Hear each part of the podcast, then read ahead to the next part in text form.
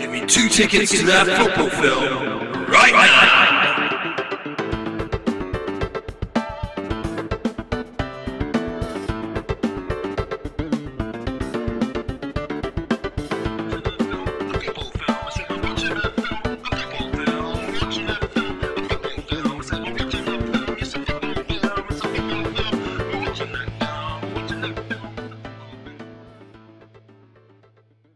Guys, and welcome to another long awaited episode of the Triple F Cinema, where I was joined by comedian, poet, socialist, St. Pauli fan, and fan of a much lesser known club, Manchester United, Tony Kinsella, to talk about Mike Brett and Steve Jamison's wonderful 2014 documentary, Next Goal Wins. I hope you all enjoy the chat as much as I did talking with Tony, and thanks again for listening to the Triple F. Yeah, just before we get stuck into next goal wins, Tony, I just kind of want to pick your brain about how you feel about Man United and how their season's going at the moment. I know we talked just before I, I hit the record button that you'd rather talk about St. Pauli than Man United at the moment, but it's still it's still a sort of a, an interest for me for to, to know how you think they're getting on. Yeah, to be honest, I think they're stumbling through yet another season. There's enough quality players there. I mean, they brought Ronaldo back, and in fairness to him, he, he, scored a ludicrous amount of goals since he came back. But there is a bit of an argument that it kind of unbalances the team. They've got two very good quality strikers, but they're both in the late 30s. Mm. So it kind of feels a little bit as if it's just going nowhere. They might get top four. If they get top four, it'll be by virtue of the fact that there are some really quality players in the team. But the best quality player who's consistently performing week in, week out is David De Gea. And that kind of tells its own story in a way. I think um, there's a couple of people who are having okay seasons. Scott McTominay's playing all right. Um, Mason Greenwood's kind of in and out. But, you know, Pogba's nowhere to be seen at the moment. He's apparently carrying an injury, but uh, it's debatable whether he's kind of worth his place in the team anyway. But some very, very good players. Um, one that springs to mind straight away would be uh, Rashford. Are just not really doing it at the moment, whether he's got too much going on off the pitch or whether he's not quite recovered from his injury, whether he's still haunted by the missed penalty in the uh, Euro final. But you know, I don't want to particularly pick on Rashford because he's one of many. So I think there's a lot of underperforming going on. I mean, Ralf Rangnick's come in with this Gegenpress uh, idea, but a lot of the theories are that he hasn't got the players to really make that work. Uh, you know, the type of players that he's got. When you're depending a lot on a player like Fred to get good results, who, uh, you know, some United fans absolutely swear by him. I think he gives the ball away too much. Mm. So, slightly long-winded answer to your question, but I think they might scrape top four. They might be about fifth or sixth. They won't be a million miles away, but eons behind both Man City, Liverpool, and possibly even Chelsea at the moment. Hmm. Bit of a strange appointment with with Rangnick in the sense that he's he's there for sort of a six month period, and then with an eye to become the um, the the sort of director of football or whatever it will be afterwards, if if that all goes successfully. Because it just seems like such a strange one, where you know, what if he ends up getting Man United into the the second half of the table? You know, ends up doing drastically by Man United's standards. Are, are they going to want to keep him on in any form? It's, it's an odd one for me, really. I, my feeling is that um, Poch is all lined up. Um, he seems to be having a slightly rough time over at Paris Saint Germain, doesn't he? Mm. Pochettino's not really won anything, but you know he, he does seem to have. Uh, when did people start talking about a manager's philosophy? By the way, it just seems to be seems to be the yeah. buzzword nowadays. You know, they've got a philosophy, but you know, Pochettino yeah. appears to have some kind of philosophy that might make things work. But it's the playing squad. I mean, they've had you know good quality players in all the way through. Um, David Moyes suffered a little bit because he, he didn't seem to be able to attract any players. But post Moyes, you know, all the various managers we've had have had pretty decent squads and certainly a very decent eleven on the pitch. But way too many of them are underperforming. Hmm. No, it's a, there's a good point you bring up about philosophy. I don't know when it became such a buzzword because if uh, Socrates and Plato were alive still, they uh, they'd be getting good careers out of football, wouldn't they? Socrates was a very good player. well, yeah, there's that one as well. Yeah, good for a twenty a day fag smoker, wasn't he? Absolutely, yeah, yeah, yeah. Uh, um, so yeah, let's get started on next goal wins, Tony. Um, it's a fantastic film. I mean, yeah. I kind of wanted to sort of save our um, our feelings and, and opinions of the film maybe towards the end of our chat, but I just can't get away without just saying No. how great the film was. It was a, a really a fantastic film, and um, yeah, it's one that stuck with me because it's been about two months since I last viewed it, but it's it's something that's still sort of lingered in the memory, and that's usually a good sign of a film when something sort of stays with you and, and makes such a lasting impression. It's a yeah, it's a wonderful film. Yeah, I, I totally agree with that. I, I think my fav- favourite two documentaries on football of all time are this one and Asif Kapadia's um, Diego Maradona. Yeah. Two very different films. Maradona deals with all the controversy and, you know, a very controversial character. This is a much more gentle film. Mm. Both absolutely brilliant in, diff- in different ways. what sort of makes me wonder as well with the the sort of filmmaking side of it, whether they kind of knew about this um, Thomas Rongen sort of coming into into the scene for American Samoa, whether they knew that sort of early on, um, or whether it was just sort of by chance they happened to hear about America. It'd be interesting to know the sort of timings of when they kind of got involved because it is almost um, it's almost as if a pearl sort of fell on their lap to just to, to be able to sort of document it and um, and and cover it all, or maybe think- you know maybe they they sort of just thought, oh, by chance, let's just follow this and see where it goes, and and my God, they they absolutely hit gold. It reminds me a little bit. I think um, it, it did kind of fall into the lap because if you remember the first 10 or 15 minutes of the film, Rongen hasn't turned up yet, but they are. Um, we will explain who Rongen is in a minute, won't we? But Mm. um, they do cover a few games under these other coaches. A guy who calls himself Ace, but appears to be anything but.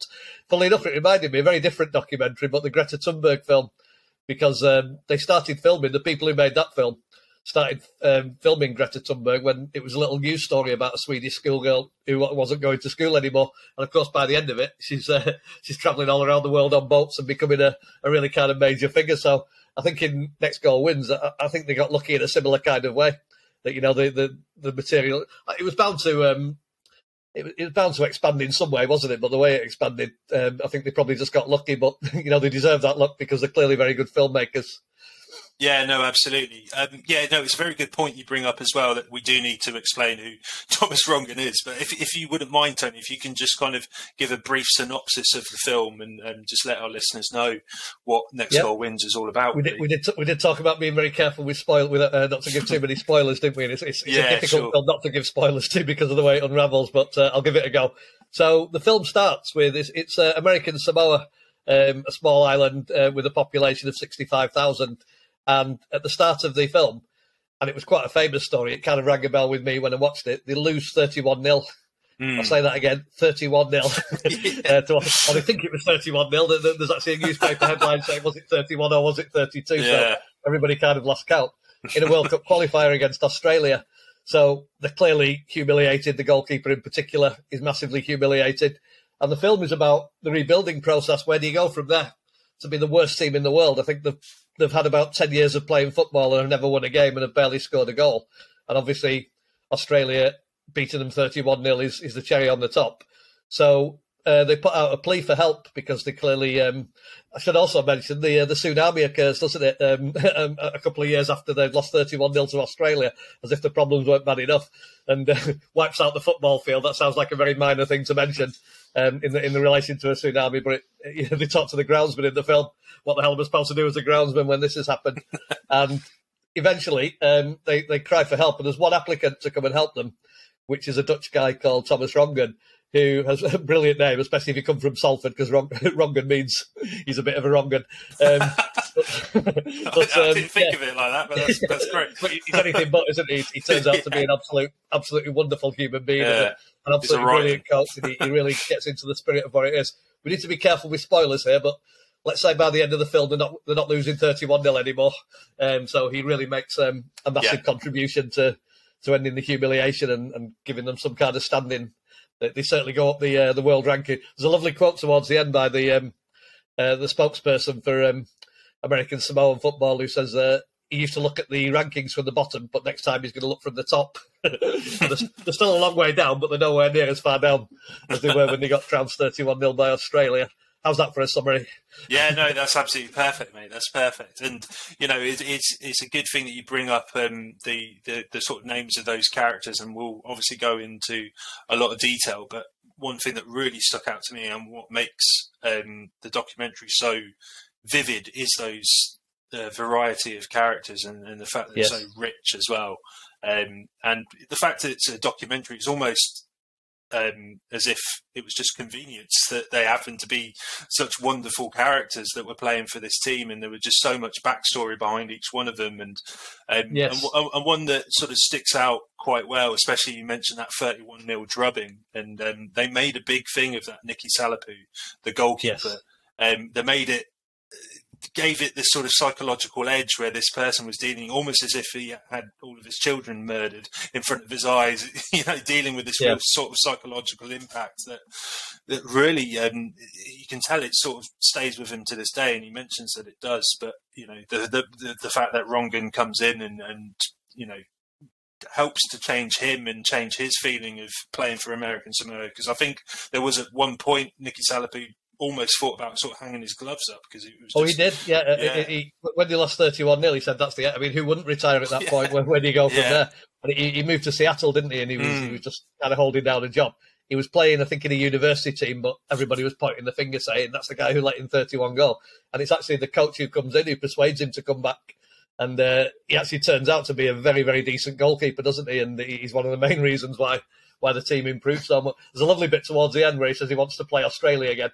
And if they were to lose 10 0, he would be happy with that. I think England won a game 10 0 recently, didn't they? And It just seems like a really ridiculous score in terms of international football. Yeah. But for somebody who's letting 31 goals, letting in 10 goals would be absolutely miraculous, yeah. yeah. And to be fair, the commentator on the various tournaments acknowledges what a great goalkeeper he is and, and how, how much credit he deserves, doesn't he? But yeah, but yeah, what a lovely bloke. no, absolutely, absolutely. He just seems so sort of quiet. I think, like in terms of um, the character, he, he's not exactly the most sort of um, charismatic or anything like that. But he's he's a very sort of quiet character. But I think it's the way that he dealt with that ordeal and and sort of got through it, and then through his own performances was able to sort of turn it all around and, and end up becoming the hero. It's um yeah, it was, it's excellent. But I, I suppose if we're going to talk about characters, we can't go sort of anywhere else without speaking about Rongen, really. Where he sort of came from, and the fact that it was almost like he came from from under a rock to come and sort of save them. Yes. It's, I'd never heard of this guy before, and it's strange. I mean, what makes me think somebody's had such a massive impact and and was able to turn American Samoa's you know just their, their their absolute misfortunes on their head. Somebody that was able to do that it, it- it's almost a massive surprise that he hasn't had a, a sort of bigger job in football because he just sort of works in in um, sort of backroom staff or works in sort of in lower level coaching in America uh, for the US national team. Am I am I right? Uh, but um, Yep. yeah, it, it for me it seems to be a bit of a shock that he doesn't have a have a higher position really. I had to rewind the um, the film a little bit because there is actually a little mini tournament, isn't it? The uh, the New Caledonia tournament when he first, or, or just before he comes in, I think, and they're still losing five 0 six 0 against other kind of minor teams. I had to rewind it slightly between that and him actually, let's say, doing a lot better in the World Cup games and, and giving that team some pride. I think he said on the film it was about three months. You know, it wasn't. he wasn't there for two and a half years. He didn't. He didn't kind of build and build and build. It was literally just you know a quarter of a year that he was able. And I think he was. I'd love to hear him talking about um, his management skills and, and how he managed to do it. Because you remember when he first came in, he had an absolutely massive argument um, it, that nearly went to the level of the president because he was supposed to have the players training. And it's a very sort of um, faith conscious community, isn't it? Everybody goes to church, they pray for the football team. Mm. And he has an absolutely massive argument about the fact that the footballers are in church when he needs them on the football field. And he nearly walks away. He just says, This is so amateurish.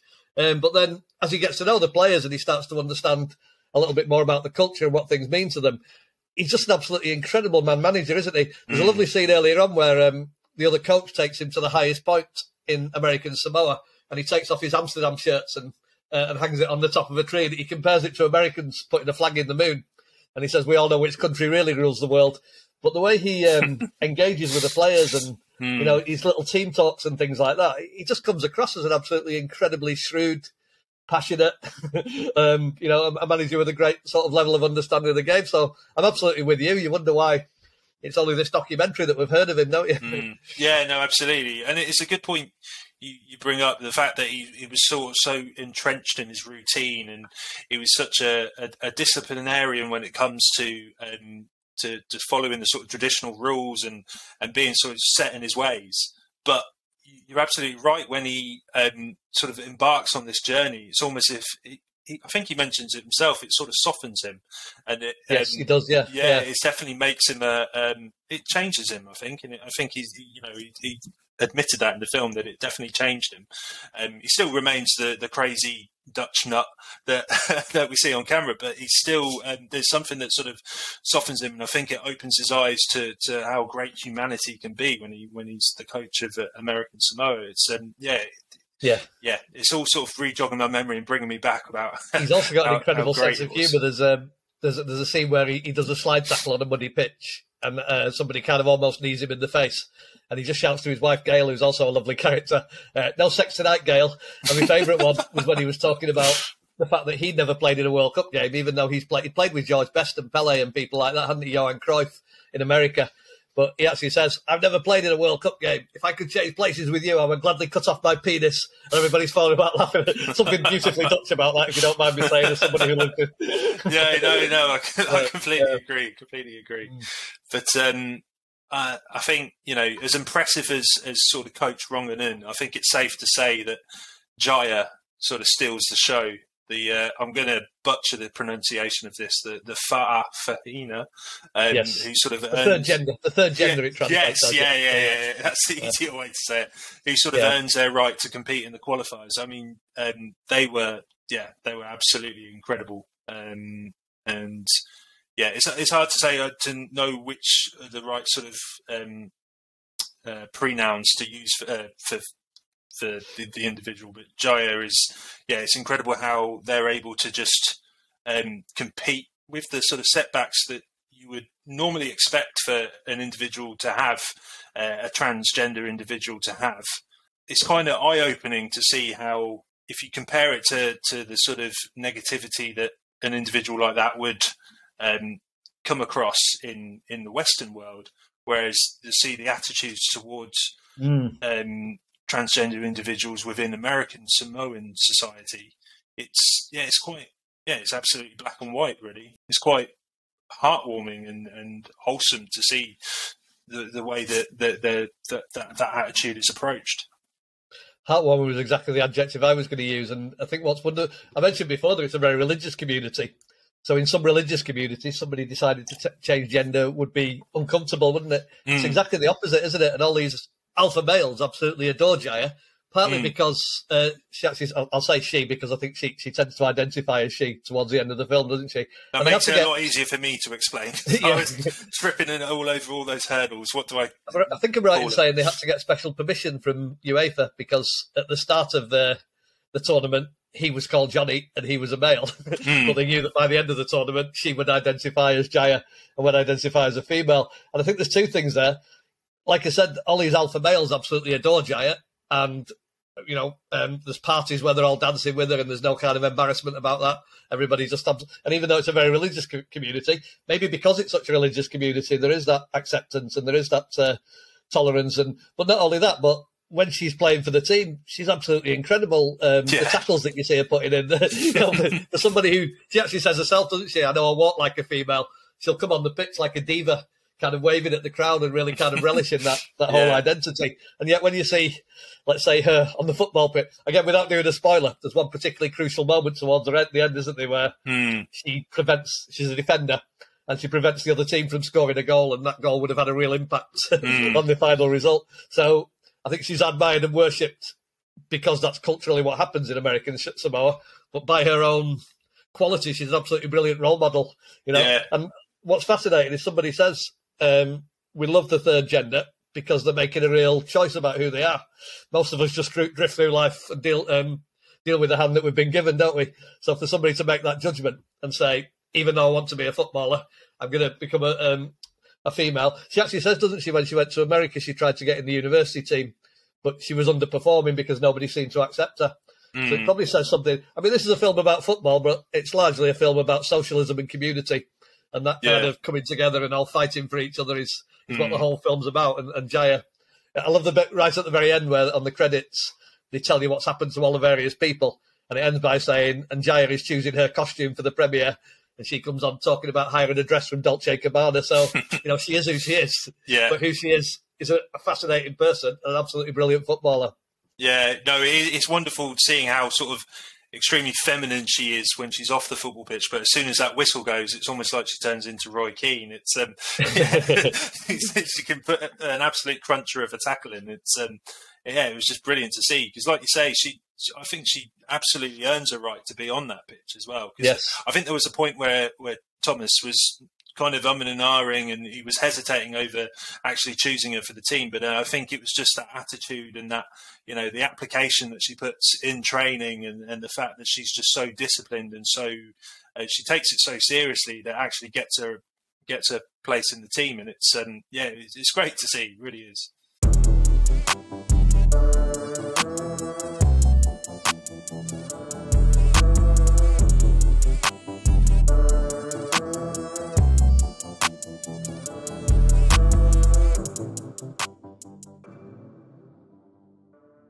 Is there, are there any other sort of bits that you, you wanted to talk about? one of the characters I would like to mention, which is, is it Ralston Ralston Manite, uh, who's the military man. Um, Yeah. he's actually played at a decent level, hasn't he? He does Mm. exactly what Jack Charlton used to do with the Ireland team and go looking for people who might have an Irish passport.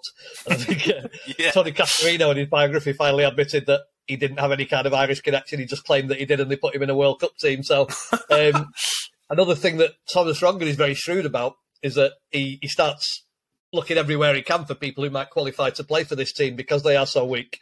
And he finds this guy called Ralston, who's in the um, the US military, and he's not been on the island for about ten years. He, they do actually say in the film, don't they, that your best chance of getting anywhere in life is to join the army and go and serve in the American uh, army. That's the only way you can really get off this island where there's you know very limited opportunities. And again, that's why the football team is so important to them.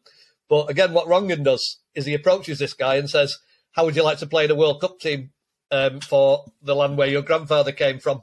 And immediately he says, "His wife's pregnant, isn't she?" And he has to um, he misses his child's birth, and he has to um, get special permission to take leave from the army. And he uses up all his leave so that he can play in the World Cup qualifiers and come to American Samoa. And there's a brilliant bit towards the end where he's again he's being interviewed and he's saying the island didn't really mean much to him apart from the fact that you know ten years ago he, he remembers being a child there, but now he's going to keep on coming back because he's got a reason to come back and he's, he's discovered members of his family. He's discovered a real kind of network of friends and you know to have a player. He, he's played in the Bundesliga, I think, hasn't he? He's um, not quite know at what level, but he's certainly played at a higher level than the everybody who'd lost 31 0 to Australia. So him coming in uh, makes a significant difference as well. And the fact that, you know, there may, there may be women in particular watching this saying, how disgraceful he played football instead of uh, being at his wife's side when she had the baby. but his wife is completely supportive of that.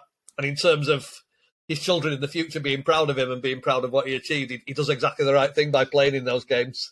One thing that I, I wonder um, as well, because obviously this is going to be translated into a um, a sort of feature film adaptation uh, in next year. I believe it's going to be released. I think it might be coming out this year, I read. Yeah, they're, getting, they're giving it the full Hollywood treatment, aren't they? Hmm.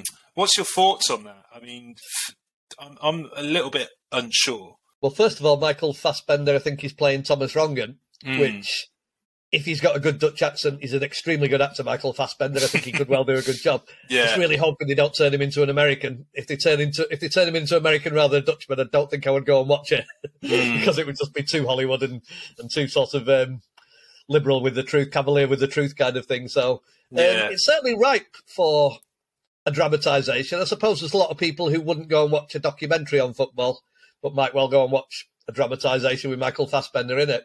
Hmm. Um, my general feeling is that the documentary already exists and it's fairly superfluous in terms of my own viewing habits. I probably would go and see it out of curiosity. I don't know about you, but it would be largely out of curiosity, and I would give it a chance. Yeah, I'd be very surprised if it moved me as much as the documentary where I was I was hearing from the real people. Hmm. Yeah, I, I think um, what sort of gives me a little bit of trepidation about it is the fact that the film itself isn't exactly a, a sort of extraordinary story. If you think about it, it's quite a conventional sort of rags to riches story. But what um, more or less separates it is the fact that those characters are so Yeah. unique and so individual, and then you, you know the, the backgrounds that they have as well. It, it really, um, it really sort of gives a, a real sort of twist to everything. But maybe they'll use those sort of backstories of those characters a bit more to sort of um, to, to help sort of bring it off the paper, if you will. But Mm. I suppose with, with a Taika Waititi, the guy who's going to be directing, and and Michael Fassbender, like you mentioned, those sort of play, uh, actors involved, and um, I think Andy Serkis is involved as well. So you've got some real big names. That that cast should, and I, I hope. I think um, Armie Hammer was involved to play a character, but apparently he's now been. They're going to do a reshoot of his parts because of the, the, the sort of rape allegations that he was involved with recently. So I think now Mm. they're now going to replace him with Will Arnett, um, as I've just read recently. But yeah, with that cast involved, it do, it does give me a little bit of hope. Where, where I think it, I, I think you said it before. Um, I, compared it with the Maradona film in, two, in terms of two documentaries that I love. The Maradona film is pretty much all about Maradona, isn't it? And his larger Yeah. than life. This is very much an ensemble piece. We, we talked about Jaiyah, we talked about Ralston, we talked about Thomas Rongen. Again, without giving a spoiler, in some ways, the most important character in the story is not in the film because something happened to her, which we find out about Mm. halfway through. You will need some tissues. It, it, I've watched the film about six or seven times now. Yeah, And when you find out why Thomas Rongen's gone there and why he feels so strongly about making a success of it, it will put a massive lump in your throat. So, Mm. um, so there is a kind of whole ensemble going on, isn't there? There's so many, and you know, it's heartbreaking in places. It's um, it's uplifting in other places. I also thought it was laugh out loud funny. There was a bit very early on where they got a sports psychologist in called Justin. I don't know where he was from, and he tells this story about a blind man climbing Everest. And uh, there's a particular bit when he says, uh, Mount Everest is the biggest mountain in South America. And they're all going, Really? Mount Everest is in South America? And there's a bit when he says, um, that you, you play soccer, but people haven't heard about it. Your biggest um, positive is the fact that uh, everybody thinks that you're terrible. And it reminded me of um, a film called The Commitments about the Irish soul band. I don't know if you've ever seen it. And the manager, Jimmy Rabbitte, says to all these white Northern Irish lads, they've been watching James Brown. And he says, Say it out loud, you're black and you're proud. And all these white lads are looking at each other like they don't understand what's going on. And when this uh, sports psychologist was talking about blind men climbing Mount Everest, all these footballers are staring at each other. So, so they were trying everything to try and um, psych them up. And all the time, it was a, a lovely Dutchman who's played with George Best who was the secret behind it all. Mm. Yeah, it's it's funny as well. You mentioned about the um, that sort of the tear jerking moment of the film, and um, yeah, that, that reminds me because one of the sort of many bonuses that I get from work is is the fact that I'm, I sometimes have a lot of downtime, and when I watched the film was actually at work, so I was able to watch it. But I had to really fight to hold those tears in because I didn't want Yeah. to be, you know, judged by all my work colleagues. But um, yeah, it was yeah. It, it definitely you should have your tissues at the ready if you're if you're watching this. One thing I haven't done yet is, is chased up where they are now because there is a Mm. little thing at the end saying that Thomas Rongen went back again. You know, because he, he obviously loved it so much and was so proud of what he'd achieved and, you know, made so many important friendships there. But um, I haven't chased up about whether they're still getting, let's say, half decent results. I'm still trying to avoid spoilers. In fact, the very last game in the film, which I'm going to be very determined not to give a spoiler to, it's almost exactly the right result, isn't it? They don't win 5 0. They don't suddenly become the best team in the world. They don't, they don't qualify for the World Cup. And actually, in a funny sort of way, the final game is a little bit of a disappointment, isn't it? But it's only just about a disappointment, and you can still see just how far they've travelled um, when they actually get that result. And in a bizarre sort of way, it was almost a perfect ending. That's why I'd be slightly worried about Hollywood. In a Hollywood film, they'll probably have to win that game for it to to, to end on the right kind of note. And Yeah. basically, they don't they don't win the last game in the film. That's as much as I will say Mm. in, in a in a kind of very real way, it's all the more meaningful the end of the film that you know they, they don't completely turn it around. They've still got a little bit of a way to go, um, but they've come so far since the thirty-one 0 that you just punch the air, don't you, when when you when you see what they've managed to achieve. Yeah, no, definitely. I've just had to Google it now, and I've seen that um, as of December the 23rd last year, they they were 190th in the, the FIFA ranking. So that's 15 places off the bottom. I think their highest, um, I'm guessing this was when Rongen was in charge, was 164. I think in the film they went up to about 120 or something, so it does sound like they've dropped a bit again. Uh, but, uh, well, I think the highest was 164. So, um, Oh, was it? Right, yeah, Yeah, so it would have been around Yeah. there. Which, Yeah. yeah. considering you know that's about 60, 70 places up. It's um, it's not bad really.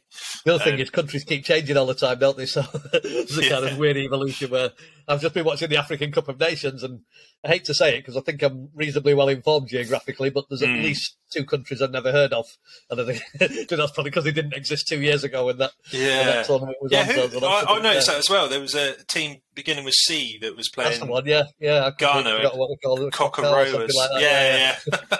yeah. yeah, it's an odd one. But um, is there, there anything else that you, you kind of wanted to mention about next goal wins at all? Or?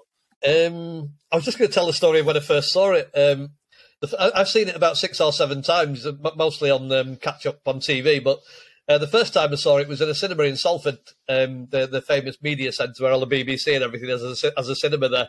And me and a friend of mine saw it advertised, and we thought it sounded a really fascinating film. So we turned up in this cinema, probably about a hundred seater, and until ten minutes before the film started, we were literally the only two people there. We were going to do the, the Richard Branson Millionaires, like you've got your own private cinema. And just before the film started, a group of about 30 or 35 people uh, came in together uh, in one big, and we thought that's a bit odd, you know, that number of people in, in one group. And then two of them came uh, to chat to us when they saw us sitting there. And it was Mike Brett and Steve Jamison, who were the two producers. And they actually said to us, Oh, thanks so much for coming along, lads. We thought we might have had a few more people, but thanks for coming. Uh, we'd love to get your opinion on the film at the end because we, we- this is kind of a, a you know sort of pre-screening. So me and my friend were sitting there thinking, "Oh my god, what if the film's rubbish? We'll have to we'll have to do the British thing and try and invent something." But within about ten minutes of the film, I knew I was on safe ground because I was absolutely hooked right from the outset, and we were able to have a, a cup of tea with them at the end and, and tell them what we liked about it, and they were dead appreciative. So I probably had a, a sort of warm glow about the film since then, but. My warm glow about the film is mostly about how brilliant it is. Um, I've just had to have a quick look on Wikipedia, and I know it's not the uh, the best sort of source for reliability, but um, apparently Rongen is the international scout for the United uh, States national team.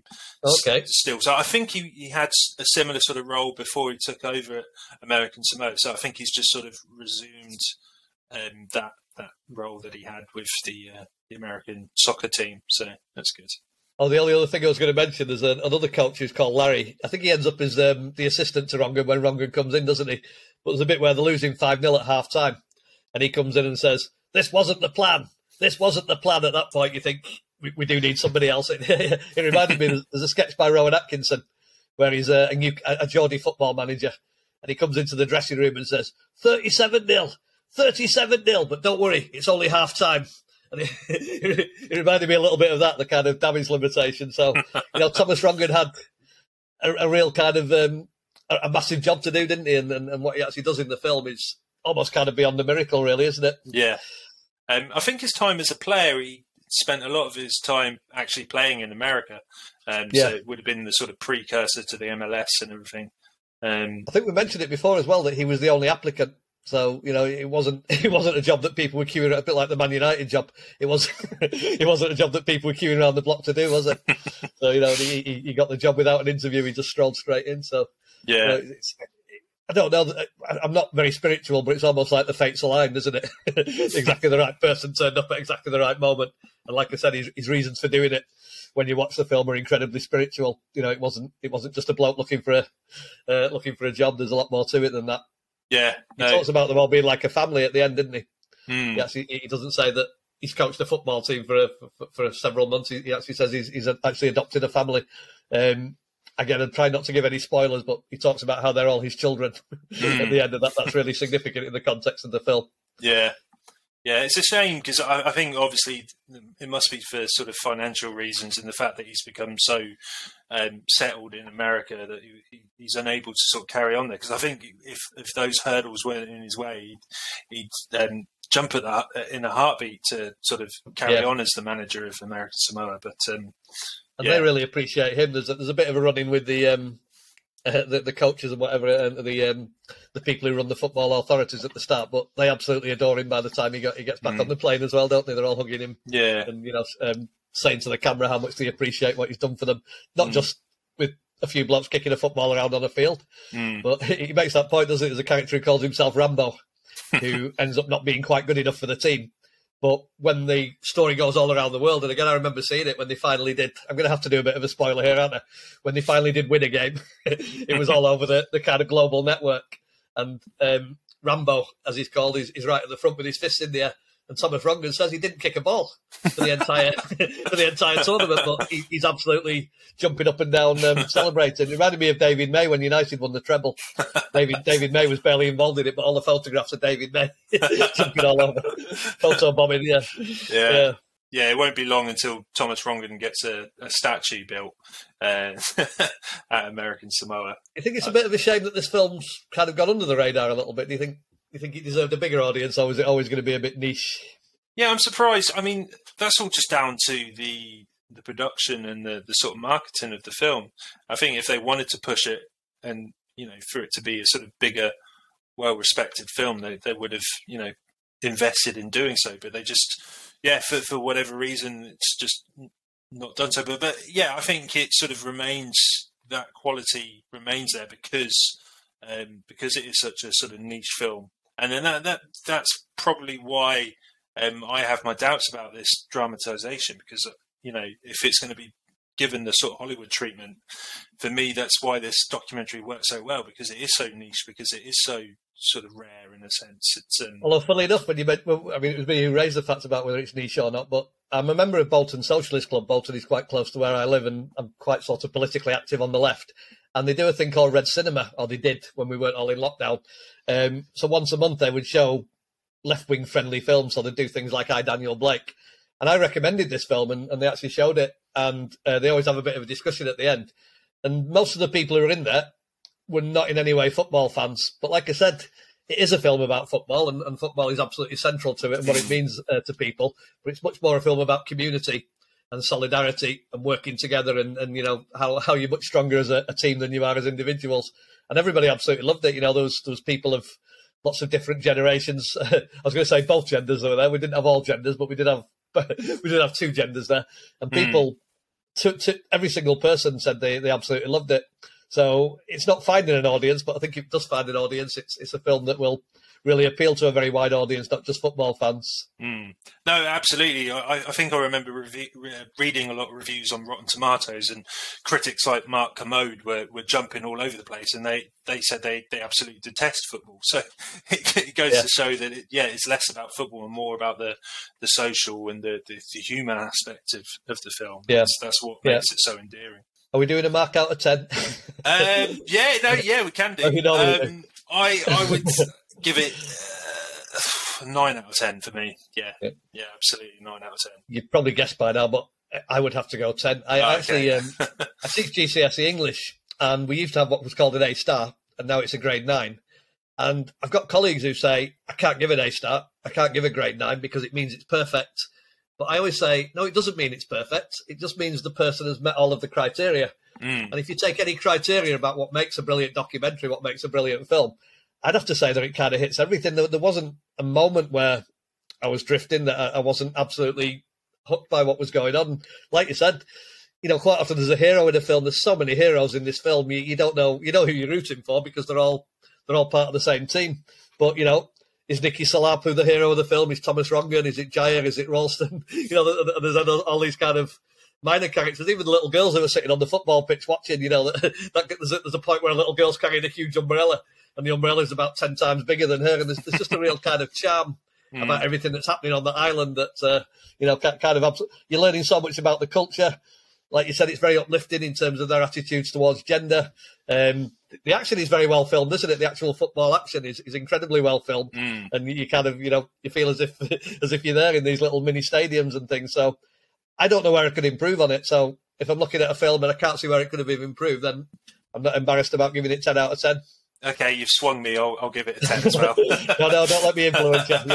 no, no, no. You, yeah, yeah, no. that's definitely brought up a good point, and yeah, it's a ten out of ten for me. But um, yeah, you're right as well. The the one thing that showed um, a lot of films and a lot of filmmakers have had trouble with is is sort of filming the football side of, of football within their films. And you know when when the, the actual sport is played it it translates onto cinema so badly.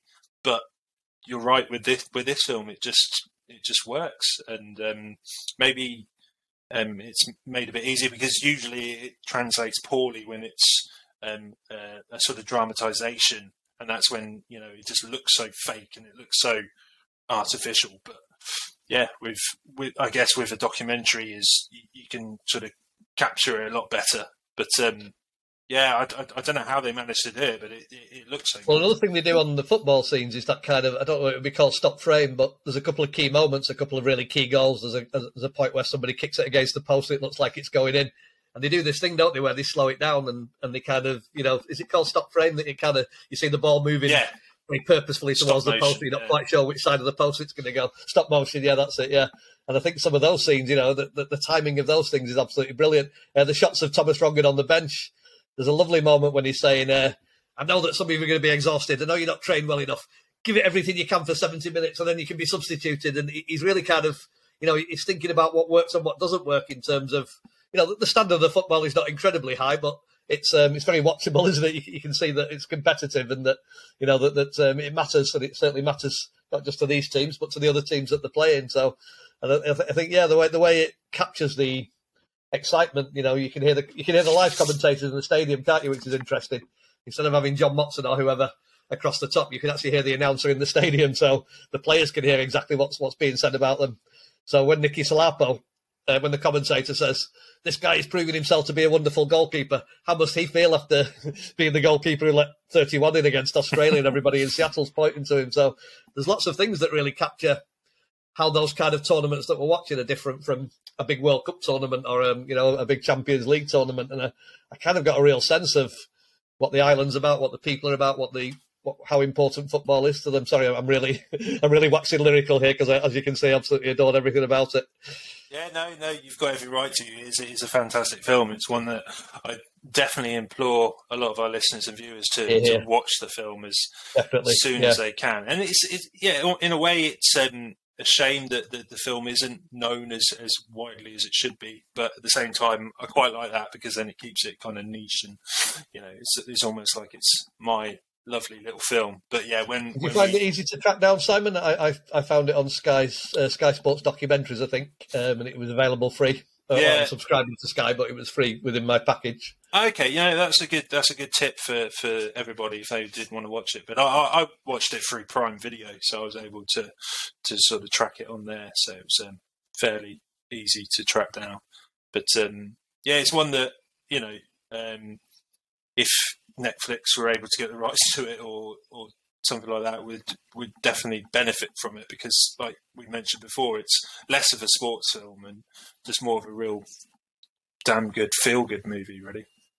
We must hook up again either either independently of this or on this when when the movie comes out when when the dramatization of it comes out because I'll be fascinated to see it and I'll be fascinated to hear whether we, whether we're agreed on how it worked. Yeah, no, definitely. I think we'll um, we'll just do a separate one for that one. But um, yeah, it's it's that seems to be getting a hell of a lot of coverage at the moment, and they, they seem to be putting a lot of um, marketing behind that one. So it'll be interesting to know. In a perfect world, maybe down. the, the dramatisation will do very well, and then people will make a point of seeking out the documentary. Mm, yeah, I'd like yeah. I'd like to think that might happen, but yeah, yeah, yeah I've got a feeling that nobody would pay no. dividends. but uh, yeah, let's. Um, yeah, but thanks again for coming on, Tony. Really appreciate it, mate. Oh, and, um, as you can probably gather, I could talk about this film all day. So anybody who wants to listen, so it was a pleasure to do it. yeah, no, absolutely. And again, I just yeah, implore everybody to, to watch this film because it's yeah. fantastic. I remember where you heard it first. Yes, yeah, absolutely. This is where you heard it first. Definitely. All right, Tony, thanks again, mate. Thank you, Simon. Lovely to see you. Yeah, good to see you too, yes. buddy. Take care. You too. See you again. Bye bye.